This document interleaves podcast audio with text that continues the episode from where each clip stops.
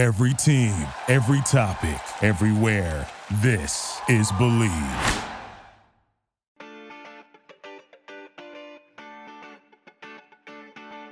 Welcome to the Everything USC podcast on the Believe Podcast Network, Los Angeles' number one sports podcast network, the only place with a show for every team in LA and more. We believe in our teams. Do you believe? I'm your host, Nara Weng, and for episode 21, we're going to take a little departure from the norm. Usually on the show, we mostly talk about SC's teams, but this one is going to focus more on a member of the Trojan family who is working in the world of sports. I'm thrilled to have as my guest today a fellow USC alumnus, Chuck Garfien, who covers the Chicago White Sox as an anchor, reporter, and podcaster for NBC Sports Chicago. Chuck, thanks for joining the Everything USC podcast. How are you doing? Well, as a fellow USC alum, I am honored to be on with you. On, Nara, and it's great to be with you.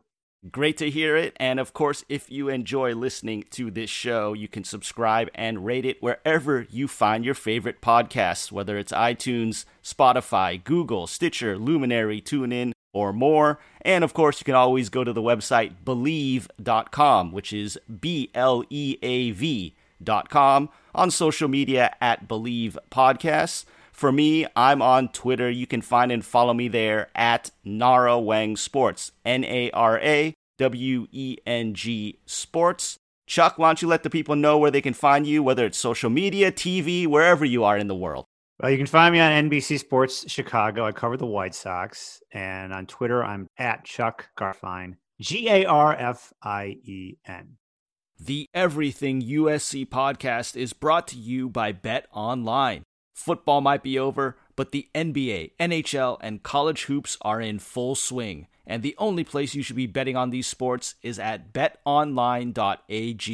Are the Lakers going to repeat as NBA champs? Can USC do some damage in the big dance? If you feel you know the answers, those are just a couple of the things you can bet on at Bet Online.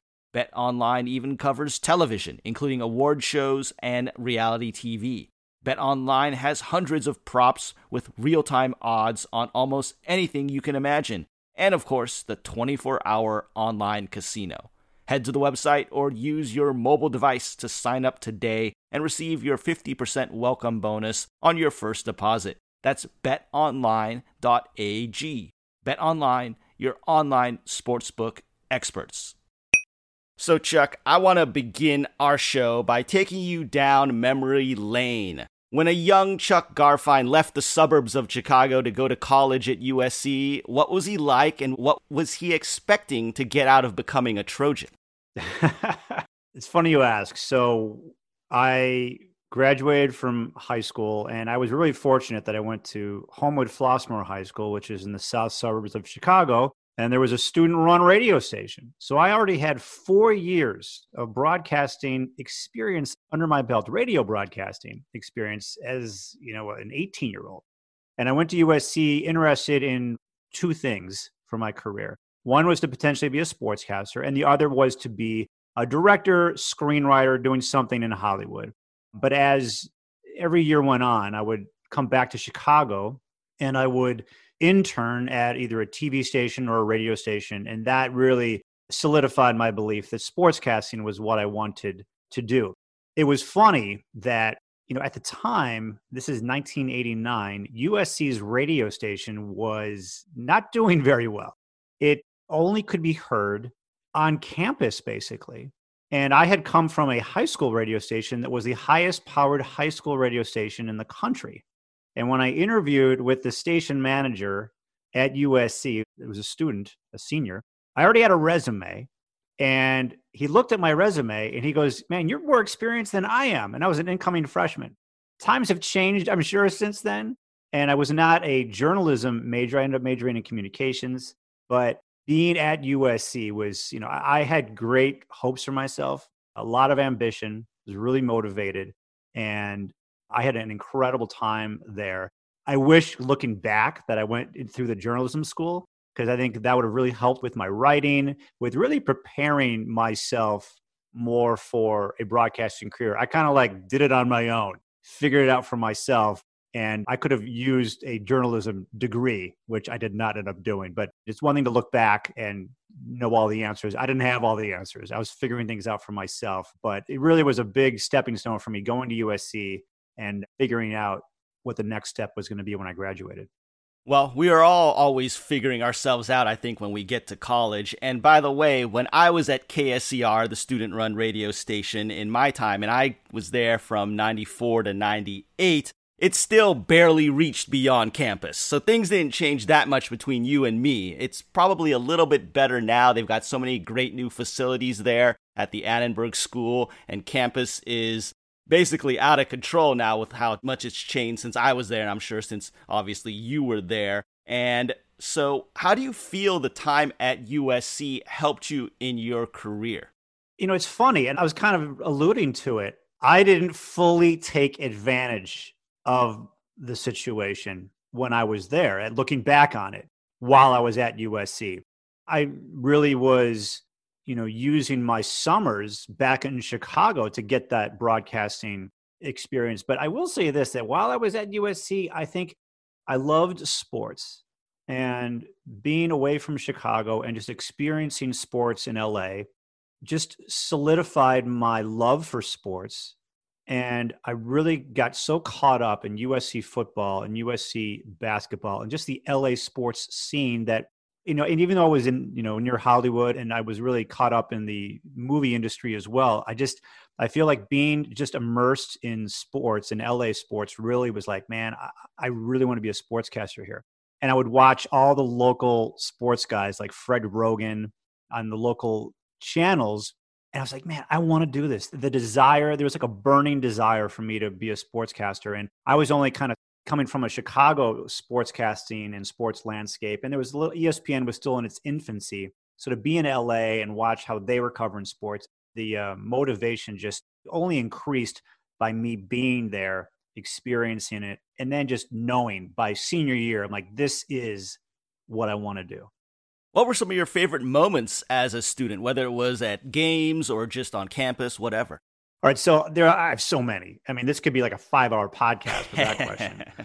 but I'll tell you my first one, which is really kind of funny looking back. So I'm from Chicago, as I said. University of Illinois, you know, was eh, really just my one of my favorite teams because I'm from Chicago, from Illinois. My very first game as a USC student, USC was at home randomly against the University of Illinois. The quarterback was Jeff George. And I have basically been now brainwashed to love USC. Like you come in as a freshman and they're just like they're teaching you the fight song, they're teaching you like how to be a fan. And for someone like myself who did not grow up in LA, I'm thinking, all right, this is great. I am all on board. USC, here we go. And oh, my first game's against Illinois. Okay, fine. Illinois, you stink. I'm a Trojan now. We're going to beat you. And I am immersed in this game. I've got great seats at the Coliseum. USC's winning 13 to nothing with, I believe, six minutes to go. And Jeff George leads them to a comeback victory over my Trojans in my very first game. So that it, it was, it, but it was all, it was great from there because I could then say that USC would go on to the Rose Bowl. They beat Bo Schembechler in his final game. USC beat Lou Holtz in his final game at Notre Dame. And my favorite game of all time was this incredible game against UCLA at the Rose Bowl. Larry Smith was the head coach. Johnny Morton caught this amazing catch. I believe there were 42 points scored in the fourth quarter combined between USC and UCLA. And SC hung on on this touchdown by Johnny Morton. Couldn't believe it. And that was probably my favorite game I, I went to as a student at the Rose Bowl, beating those Bruins because we don't like the Bruins. For sure. And you got to experience that. I was there for the worst four years of USC athletics in oh, history. No. Yes. Oh, no. Because I am the only four year class in USC history to not beat UCLA in football or men's basketball. But you know what? You were the reason that you got, we all got Pete Carroll. If it wasn't for you, Pete Carroll wouldn't have been there, right? Well, eventually, we had to deal with Paul Hackett for uh, a few years before that, but I was there actually that last game coached by Lou Holtz for Notre Dame. I was one of the students running on the field after we stormed the field to usher out Lou Holtz as a loser. So I was happy about that. We did beat Notre Dame twice. So we're not the worst four years of USC football, but as a whole, it was the worst four years of athletics because 0 for football and men's basketball against UCLA and did not win a national championship in any sport until my junior year, which was women's swimming and diving. And then the baseball team won as a senior, my outgoing year. So, two national titles in four years. In Pete Carroll's first championship season, the USC athletic department won three in the first semester of the school year. So, that incoming freshman class already beat my four year total, you know? The way that I look at it, look, you're a USC student for four years, you're a USC alum for life. You know, you can't time it. You can't time it how the teams are going to be when you're a student, but you get to reap the benefits for the rest of your life. And when I was there, it started out great. Todd Marinovich was the quarterback. They win the Rose Bowl. Then they're, you know, going to, I think it was the Sun Bowl, and they lost that game. It was pretty bad after that, you know, while I was a student. But, you know, to then get the Pete Carroll days as an alum, I mean, that was that'll never be topped. I loved it, so it was worth it. Yeah, those were definitely good days, although I, there was a little bit of envy, I'm not going to lie. And by the way, when you bring up the University of Illinois, one of the games I got to call as a student broadcaster was at the University of Illinois when SC went into Champaign and absolutely destroyed the Illini. So I got to call that game, which also featured the longest play from scrimmage in USC history. Backup quarterback Matt Koffler hit RJ Soward for a 97 yard touchdown bomb in that game. So I got to call that moment. And I got to see Dick Butkus after the game, a very unhappy Dick Butkus after the game in the press box. So there's that story from my USC Illinois football game. I don't remember this game. Where was I? What year was this? When the USC went to Illinois? Yeah, this would have been 1996. 96? Wow, I don't even remember this. That's crazy. I think I thought I remembered every single USC game of the last, you know, 30 years. I don't remember this one. And this was maybe I was still damaged by the uh, Illinois win over the Trojans in 89. Still nightmares of Jeff George in your head. Yes. Well, how often are you able to get back to campus? Obviously, you're a busy guy with the job you have. Have you been able to get back and see all the new things they've built up and get to a game or anything like that? Yeah, so I was back there, I want to say three years ago for a USC Notre Dame game. And as luck would have it, it rained. Of course. Which is just, I think that was the first time I've ever been to a USC game in LA when it rained. So that stunk. But yeah, I've been back probably six or seven times since I graduated. One time I was working in Harrisburg, Pennsylvania, the ABC station. This was when Carson Palmer was there and Kelly, was that his name? Kareem Kelly. Kareem, Kareem Kelly? Kelly, yeah. Kareem Kelly. And they were playing Penn State, and I covered Penn State and in Harrisburg, and so I went to LA and I did a story on the the Trojans facing off because it was it was the kickoff classic. They were starting the season. It was USC versus Penn State, so that was actually a thrill for me, not only to come back to USC, but to get to actually be a sportscaster doing a story on the USC football team. Like there, it was a dream of, I mean, the dream of mine was to get back to Chicago and be a sportscaster, and I've gotten to fulfill that and I still pinch myself that I got to do that. But another dream of mine was to be a sportscaster covering USC, and I never really did that. But for one day, I got to like be a sportscaster interviewing the USC players, and that was just a thrill for me. And I'm glad having this conversation. I hadn't really thought about it in a long time, and now it's bringing back memories and how special that was for me, and how lucky I was getting that opportunity. And, you know, it was when you're in Harrisburg, Pennsylvania, the last thing you're expecting is, yeah, I'm going to go back to my school in LA and do a story for work. And it was like the gates opened and I was allowed to do that. And that was a very special day from my life and my career getting to do that. Yeah, that's awesome. And so obviously you keep up with USC athletics. The USC men's basketball team is doing pretty well, 18 and 3 as we speak here right now, which is the best record since 1973-74 season for the Trojans, the best start. How do you keep up with watching these games for USC? I mean, I keep up. I definitely do. I have I mean, as any USC alum can tell, and explain we've had a rough go as, as USC basketball fans. There have been, you know, fleeting moments, fleeting seasons, fun seasons that always end very, very painfully. So when I follow the USC basketball team, I kind of just like, all right, I just I don't get too caught up in it because there's there's a lot of damage there. You know, I can go down that road if we want if I want. You know, Harold Miner actually was uh, in my dorm, I think, freshman year. So I go back to the Harold Miner days. I then remember we made it to the tournament and Georgia Tech hit a game winning shot. James the, Forrest. Oh, James Forrest did it? Yep. For Georgia yeah, Tech. Yeah. Yep. So, like, you know, I just, there was the, you know what? I'm not going to go down this road. This is just going to be too painful for me. But I do follow them. And when I see them having this kind of season, I'm like, you know what? Let's, let's, I'm going to save my emotions for the tournament. And I will be all on board with USC once the tournament arrives.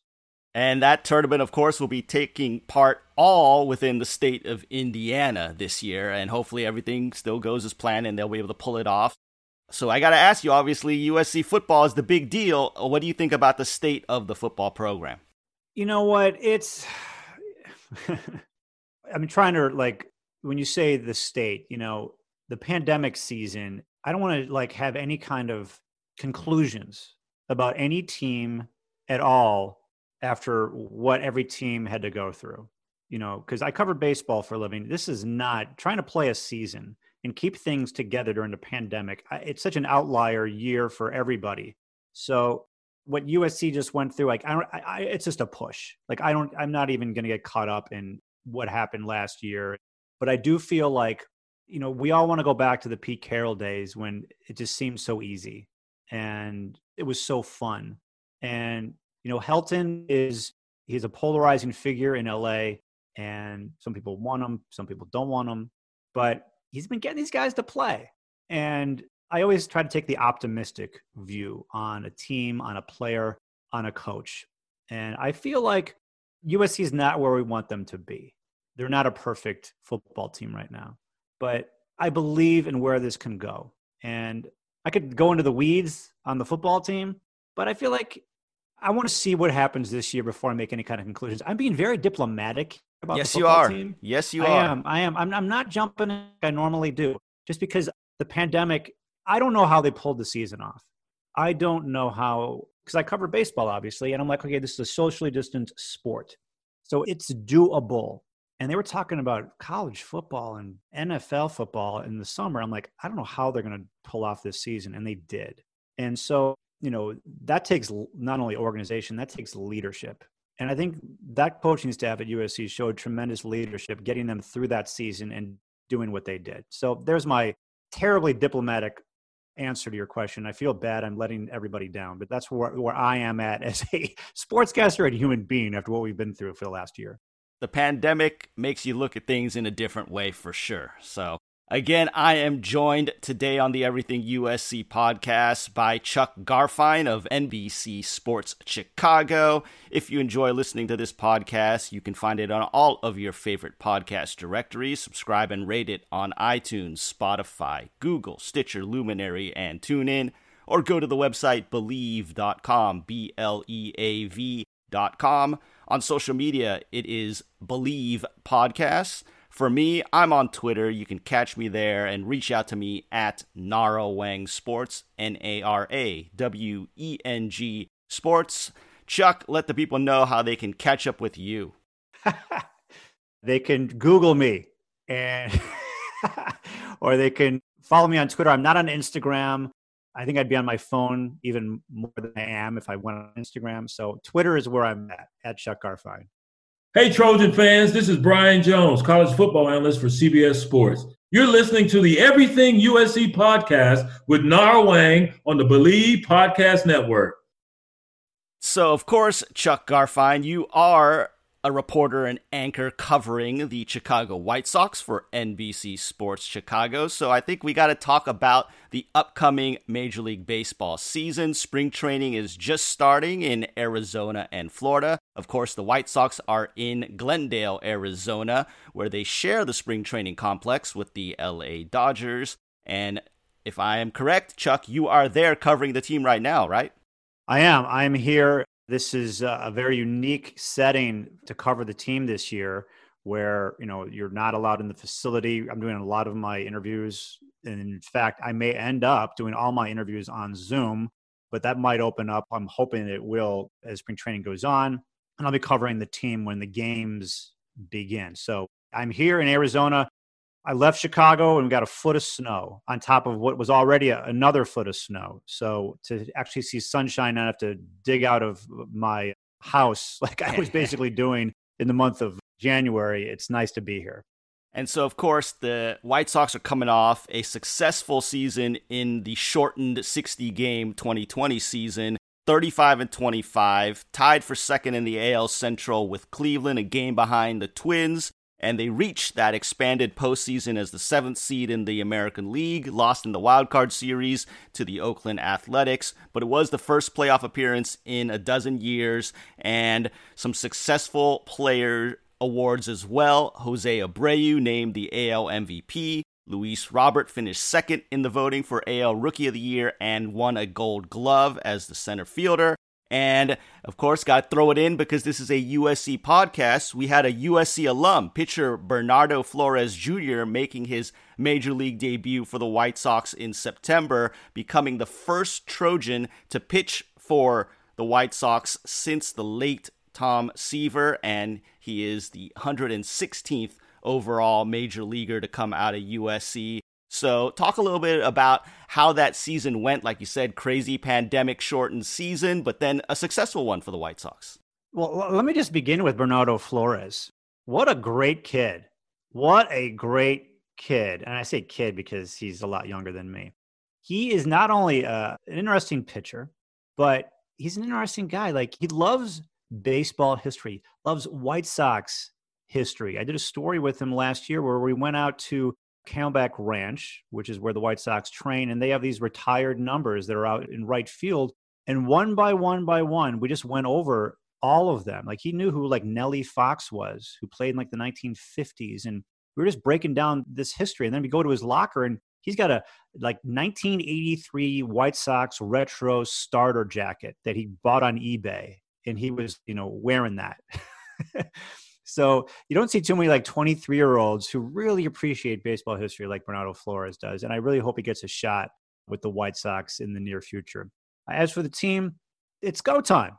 It's go time. They went through a long rebuild. They traded Chris Sale and got Yoan Moncada back in that trade. They traded Jose Quintana and Adam Eaton, and they went through some rough times. And here we are, you know, five years after the rebuild began, and they are talking World Series as a possibility here in 2021. They got a taste of the playoffs. They've added guys in the last couple years like Yasmani Grandal, Dallas Keuchel, Lance Lynn. And I think the expectations are win the division, certainly make the playoffs. And I think, you know, they're a legitimate contender for the World Series. Now, you're going to have to face the Dodgers probably or the Padres, and that could be interesting. But you get in a playoff series, you never know. They're ready to take the next step. And I believe they will here in 2021.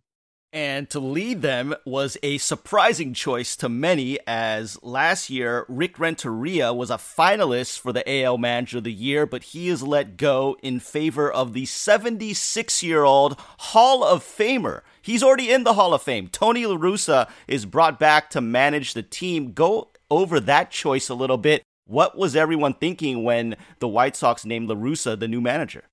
Well, if you would have asked the 12 year old version of Chuck Garfien, that his manager in 1983 and 79 and 1980 and, and when I was a kid would later become the manager again when I was in my 40s, I would have thought you're absolutely out of your mind. That is crazy. That'll never happen.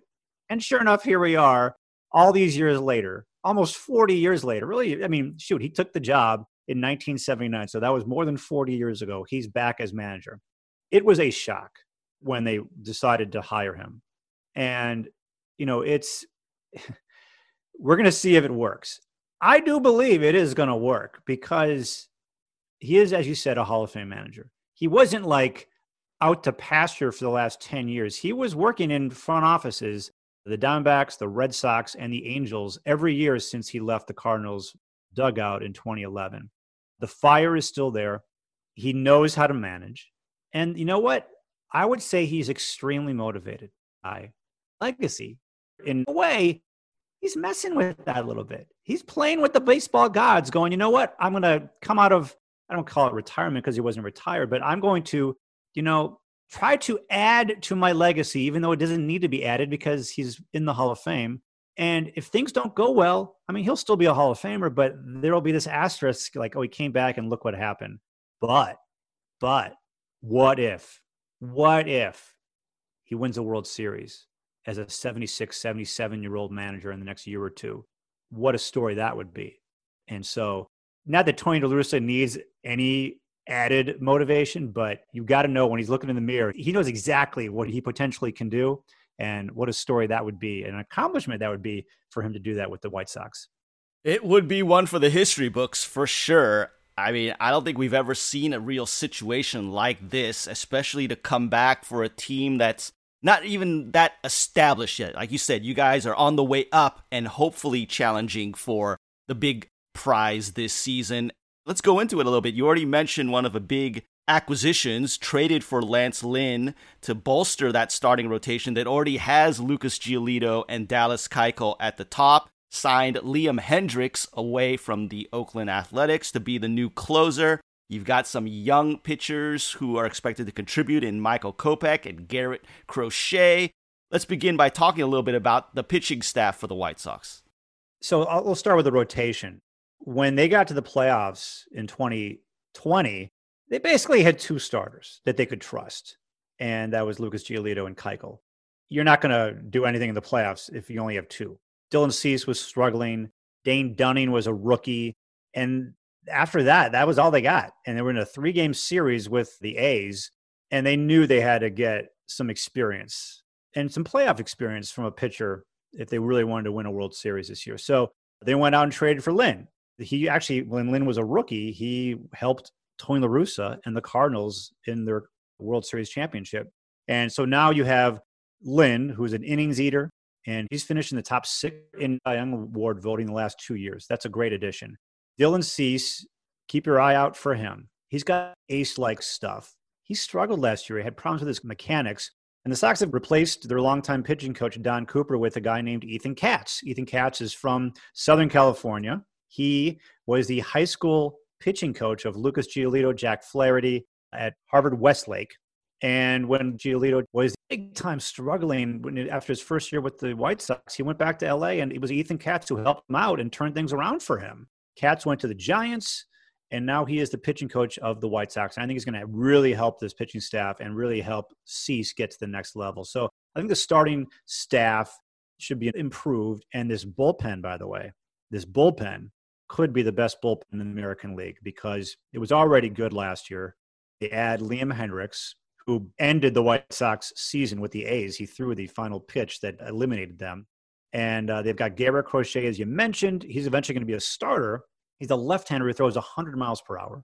And we learned here at spring training that Michael Kopech, who has, that's a whole other podcast, but I mean, he was uh, in the Chris Sale trade. He has ace like stuff as well, but he's had Tommy John surgery. He opted out of the season last year. He's only pitched basically one spring training inning in the last three years, but he's back and he's going to start, it looks like, in the bullpen. So this bullpen is really going to shorten games for the White Sox and help them win games in 2021. And we already knew the offense was explosive. You have the AL MVP coming back in Jose Abreu. You've got Luis Robert holding things down in center field. But also, you already mentioned Yasmani Grandal behind the plate. Tim Anderson, the shortstop. Nick Madrigal, good young player at second base. You brought back Adam Eaton to patrol the outfield as well. And Eloy Jimenez is back. I mean, this is a good mix of veterans and young guys, it seems, and a very explosive offense is what I think most people are expecting out of the White Sox, correct? Yeah. And they're fun. This is a fun team. Tim Anderson's fun. Eloy Jimenez fun. And a lot of people are thinking, okay, this is a fun team, and you're hiring Tony La Russa. He doesn't mean fun. He doesn't represent fun. But if you look into it a little further, Tony La Russa managed Jose Canseco and Mark McGwire, you know, and Dennis Eckersley and they had some flamboyance to them. And you know, Albert Pujols used to bat flip, you know, and people think like he's not going to like Tim Anderson bat flipping. I think he'll be fine with that. But yeah, this, this is a fun, competitive team. And I think what they needed was a, an edge. They didn't really have an edge last year. They were just kind of like happy to be there. And so the guys they brought in, Eaton, Lynn, Hendriks, LaRussa, they've got a little edge. And uh, edge is just a word, you know, but it's also a mentality. And in a 162 game season, that's a long season. Like it's easy to have an edge when you have a football season, you play 16 games. Oh, show up once a week. Okay, we'll bring the edge. Well, how about game 50, game 80, 120, 155? You need those kind of players who kind of bring that every day. I think the Sox added that this year. And a few guys, I think some people will recognize the names at least who are non roster invitees in training camp. You've got catcher Jonathan Lucroy trying to hang on. You've got a former number one overall pick in the draft by the Tampa Bay Rays, Tim Beckham in camp, and then a young guy that I think a lot of people have big expectations for, played at Cal, Andrew Vaughn. Talk a little bit about what those guys and maybe some other names you might have for us to look out for. Well, Andrew Vaughn is an interesting guy that, you know, I saw Marcus Semien, another Cal guy, saw him about a year ago, and he was just raving about Andrew Vaughn. And this was Simeon coming off an MVP caliber season. And he said, I wish I could hit like Vaughn can. I mean, that's what he said.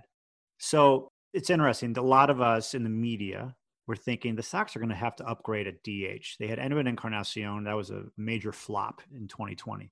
So there was Nelson Cruz out there. That was like a pipe dream. How about Michael Brantley? Haven't played left and DH. That's who I wanted. But the White Sox, you know, they stuck with Andrew Vaughn. Now, if there was no pandemic last year, Vaughn would have had a full minor league season, and I would have said, yeah, he's ready in 2021 to be the DH slash first baseman, play him wherever he is because he's a great hitter.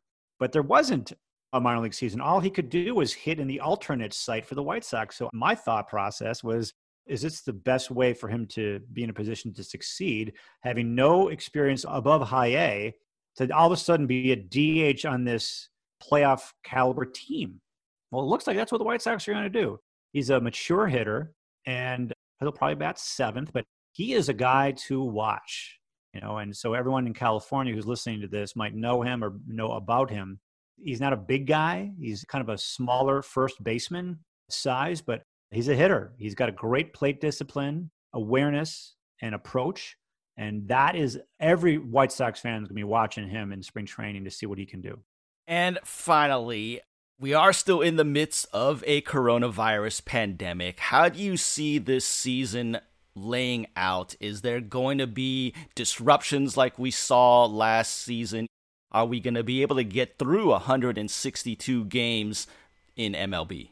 I don't think anybody can answer that one. Actually, I know nobody can answer that with 100% certainty. What I can tell you is that they have the experience of the 60 game season. Now, that was 60 games localized traveling. Now they're, you know, playing a full schedule. And, you know, that is potentially risky. But at the same time, we are now entering, we have the vaccines that are out there. I'd like to think that's going to help keep the numbers down and keep things to a controllable situation where you can play a 162 game season. Maybe some teams don't play as many, but they can get through this. I'm pretty confident they should be able to get through the season. Are there going to be hiccups along the way? I think you should expect that because that's what we're dealing with. There could be some. I think if there's going to be hiccups, the most it might actually be here, uh, you know, during spring training when you know the players aren't vaccinated yet. So I think that's where uh, kind of how I look at it. And then in terms of fans, you're starting to see certain certain teams, depending on which state they're in, announce that they're going to allow you know anywhere from you know 10 to 20 percent capacity. But like in Illinois and California and New York, you know, I think there are stricter measures in place there.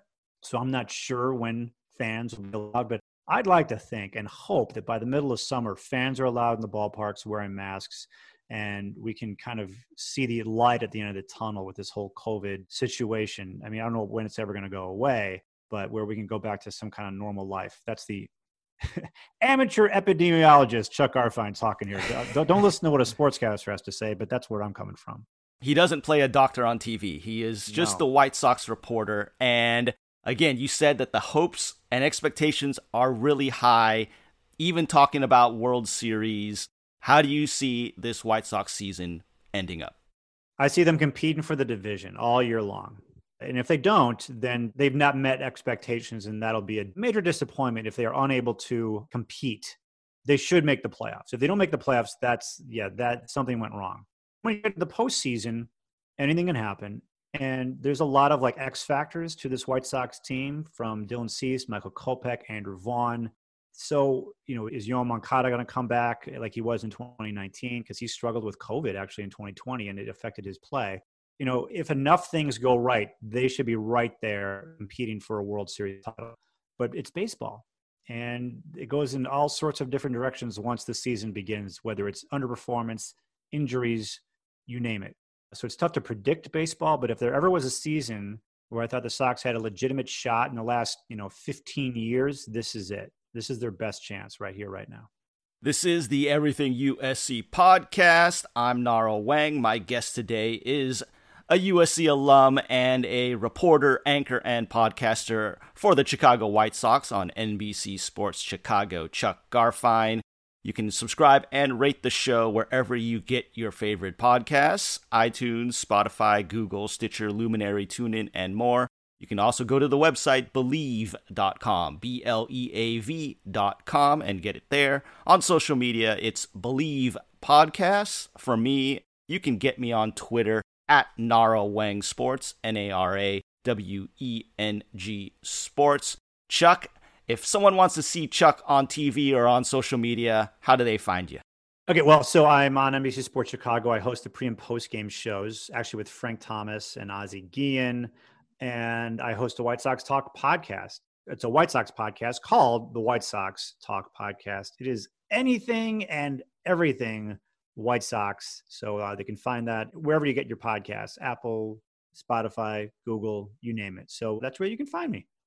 This is Dain Blanton, head coach of the USC women's beach volleyball team and Olympic gold medalist. And you're listening to the Everything USC podcast with Nara Weng on the Bleav Podcast Network. And before I let you go today, Chuck Garfien, as an established broadcaster who's gone to many places and worked in many areas and now is doing his dream job back in his home area of Chicago, working for the Chicago White Sox. What kind of advice would you like to give to aspiring broadcasters or even an old guy like me who's still trying to progress in his career? well, the thing about broadcasting is there's no, you know, Bible to it. There's no book that says this is how you do it. This is how you get from point A to point B to point C one thing I will say is it takes a lot of hard work, not only in breaking into the business, but staying in the business and excelling in the business. So you got to find your way through it. And everyone's got their own path. But what I say to anyone who wants to get in the industry and stay in it, it's so competitive that if you're kind of like, I'd like to do it, no, no. If you want to be in this industry and succeed in it, you have to like feel it deep in your bones because there's a lot of sacrifice. There's a lot of disappointment. The jobs aren't plentiful. You know, like how many lawyers are there in LA? 10,000? there's a lot. Okay. How many sportscasters are there? Like 40? You know, so it's it's really really competitive. But if you love it, if you love it, you don't want to do anything else but it, then you do it. And that's how I went about doing it. My first job was I didn't have it. I graduated from college, didn't have a tape, you know, or a tape, but never reel with the. I I didn't have any. I had some radio experience, but you know, I wanted to be on television. I had to find a place to get on TV. So I happened to be in Aspen, Colorado, the summer before I graduated from college, and there was this like local cable access channel there that I noticed. So I graduated from college a year later, and I remembered it. So I called them up and I said, "You guys looking for a sportscaster?" And they're like, uh, "We've never had a sportscaster." And I said, Well, I'm considering moving out there. I'll move out there. I'll get other jobs to pay the rent if you let me just do sports for you guys for free. And he's like, Sure. So I went out there. There was a camera that I brought that I would cover, you know, Aspen High School sports with. He had a little studio there, and I would do a little sportscast to put a tape together to send out to stations. And it took a year. And I finally got a job in Traverse City, Michigan, the NBC affiliate, doing local sports there. And so that was not written anywhere in any kind of uh, instruction manual as to how to get into broadcasting, but that's how it worked for me. So, you know, if you ask how do you get in this business, what kind of advice I'd give, you have to love it and really want it and work your butt off to stay in it and work your butt off, you know, to get a job and every day. I mean, the amount of work I put in today to do the best at my job today is exactly the same as I did when I was first starting out, to give my best, to be my best and know what I'm good at, work on that and know what I'm bad at. You know, I, am not a God given sportscaster. If you look at my original sportscasts, I was terrible. I'm actually surprised they let me on the air. I mean, I was not like stumbling over every single word. I was presentable, but I don't think you would have seen me and said, oh, this guy's going to be a sportscaster in Chicago one day because I was not good. I had to work at it and work at it. And that's what it takes. And everyone you see on the air doing sports, they make it look easy. I think it's because that's the job is to make it look easy because it's not. And so it takes a lot of work, a lot of reps. And the people you see like in LA on the air, they were starting out too. And if you ask them when they started out, they probably would say the same thing. They weren't good either. so it's a long game and you know, you're still trying to find your way in it. And who's to say, you know, you're not going to take that next step. And you never know how or what's going to happen or when or where, but if you're open to it and you're willing to work for it, you can get it. That's great advice. And I think everyone needs to keep striving to get better. And if you don't love it, you're right. This is the wrong business for you to be in, for sure. And I want to leave with this. What have you learned from your various stops in your career journey that you feel has impacted your work the most? Wow. You know, the first thing that comes to my mind is just technology. And I'm not sure you're expecting that answer, but the way my job as a sportscaster has changed even in the last like four years. Like when I started out, I was just a TV sportscaster doing, you know, a three or four minute sports cast. And then ESPN News came on the air and I got an opportunity to be an anchor there. So now you have a 24 hour sports news channel that all of a sudden came into my life and I'm doing half hour, hour shows. Actually, I was a solo anchor there for like three hour shifts as like a 25, 26 year old. So then I'm doing that. Then the internet comes along. Okay. So I started out, there's no internet, then social media, then podcasts, you know, and then I'm sideline reporting. And then there's just a lot of different ways that my career has evolved and the way technology has evolved where you know i'm not just doing a sportscast i'm on twitter i'm doing podcasts you know and different ways to reach the fans it's not just about television. I mean, to be honest with you, since the White Sox season ended, I've barely been on television this whole off season because so much of what I do is off TV because you're getting people on their phones because that's now where so much of our lives are. So, how has my job, my life been impacted over the years? It's been because I, I've, you have to follow where technology has gone and is going. So, I think that's the thing that really has impacted me the most is that? That is an interesting perspective, and you're right. I was not expecting that answer, but I think it's a very good one and something that all of us need to consider as we move forward because technology is ever evolving and you have to keep up. So I appreciate that answer, and I appreciate your time, Chuck Garfien. Thank you so much for joining the Everything USC podcast. Hey, it's been great to be on with you, uh, walking down memory lane, talking about the past the present and I guess the future, because we'll see where technologies, you never know what's coming next. And uh, you got to embrace it, whatever it might be. And so it's been great being on with you and fight on all you USC Trojans out there. Chuck, enjoy the warm weather while you've got it in spring training in Arizona before you got to head home to Chicago. And hopefully by that time it will have warmed up for you. So we can only hope that the winter storms that are affecting the country right now will clear up and things get better as spring blossoms and baseball begins. So, for my guest, Chuck Garfien of NBC Sports Chicago, I'm Nara Weng. Thanks for joining us for episode 21 of the Everything USC podcast on the Bleav Podcast Network, Los Angeles' number one sports podcast network, the only place with a show for every team in LA and more. We believe in our teams. Do you believe? And as always, I end every show with a hearty fight on.